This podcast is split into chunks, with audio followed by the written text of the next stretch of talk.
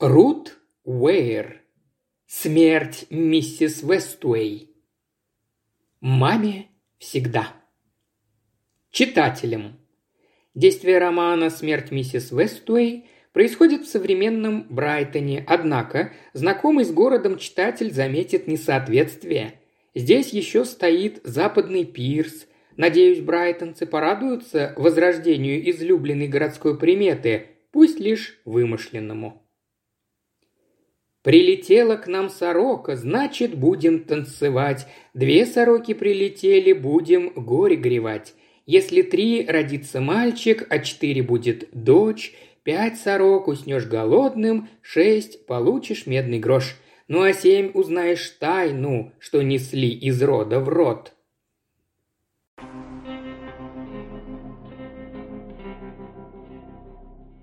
Двадцать девятого ноября 1994 года. Опять сороки. Странно, как же я их ненавидела, когда попала сюда.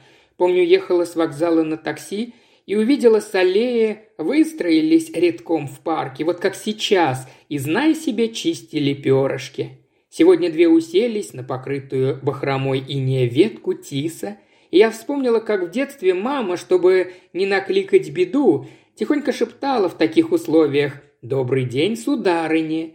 Одеваясь у окна, я считала сорок. Две плохо, дурное предзнаменование. Я содрогнулась. Но нет, на обледеневшем газоне еще. Четыре, пять, шесть. И еще одна прыгает по плитам террасы, склевывая лед, намерзший на столе и стульях. Значит, семь. Ну а семь узнаешь тайну, что несли из рода в род. Тайна-то тайна, но если из рода в род, вряд ли. Придется открыться и довольно скоро. Выбора нет. Я почти оделась, когда в кустах рододендрона послышался шорох листьев. Какое-то время трудно было понять, что это, но затем в проломе ветвей появилась лисица. Она неторопливо пересекла усыпанный опавшими листьями газон, и рыжее золото пугающе ярко загорелось на фоне оцепеневших от мороза зимних красок. В родительском доме лисы на дворе были обычным явлением, но они редко выходили днем, тем более так надолго, как это, растекает по просторному газону прямо перед домом. Мне приходилось видеть разодранных кроликов, раскрученные мешки с мусором, оставшиеся после лисьей охоты. Но подобного хамства я еще не встречала. Наверное, она либо очень смелая, либо в безвыходном положении, коли на глазах у всех – шарашит по газону.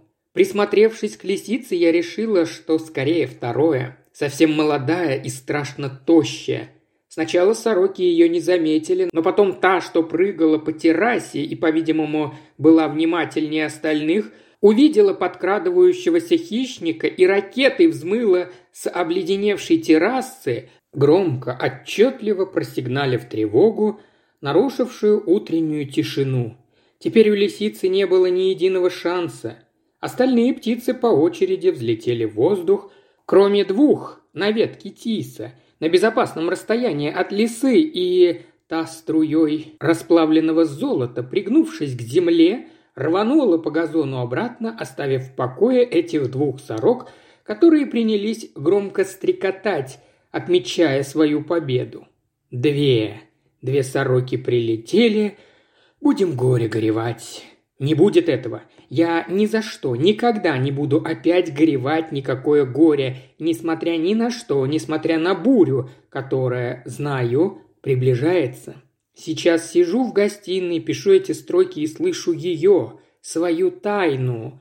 Она опаляет меня изнутри такой пылкой радостью, что, кажется, иногда должно просвечивать сквозь кожу. Я перепишу стишок – две сороки к радости, к любви, к будущему. Уважаемый слушатель, ты прослушал ознакомительный фрагмент аудиокниги. Желаешь продолжить слушать аудиокнигу? Тогда подписывайся на канал Ильи Кривошеева на Бусте. Ссылка на канал в описании.